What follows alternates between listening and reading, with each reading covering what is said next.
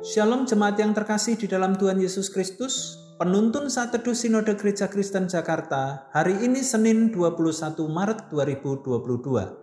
Judul renungan Bersahabat dengan Tuhan.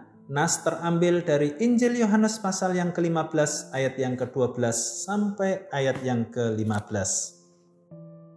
Inilah perintahku yaitu supaya kamu saling mengasihi seperti aku telah mengasihi kamu tidak ada kasih yang lebih besar daripada kasih seorang yang memberikan nyawanya untuk sahabat-sahabatnya. Kamu adalah sahabatku jikalau kamu berbuat apa yang kuperintahkan kepadamu.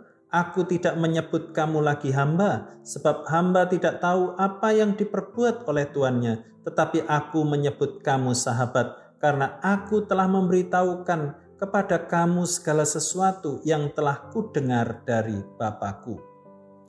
Keanu Reeves adalah aktor film Hollywood yang terkenal.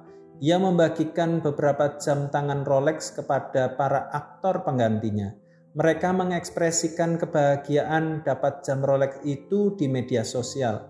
Melihat kebahagiaan mereka membuat saya ingin menjadi sahabat Keanu Reeves.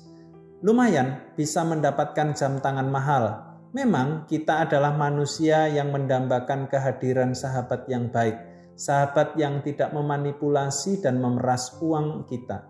Kita ingin kehadiran seorang sahabat yang membalas dan memberikan perhatian serta kasih sayang untuk kita. Ada kabar bahagia untuk manusia yang mendambakan kehadiran sahabat yang baik.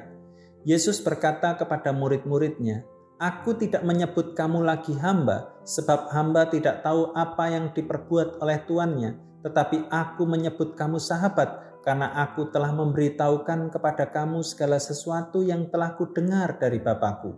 Apa yang Yesus lakukan sebagai sahabat kita? Yesus memberikan nyawanya bagi kita, sahabat-sahabatnya. Yesus adalah Tuhan yang mau dekat dan bersahabat dengan manusia. Bahkan ia mengorbankan dirinya sendiri demi keselamatan sahabat-sahabatnya.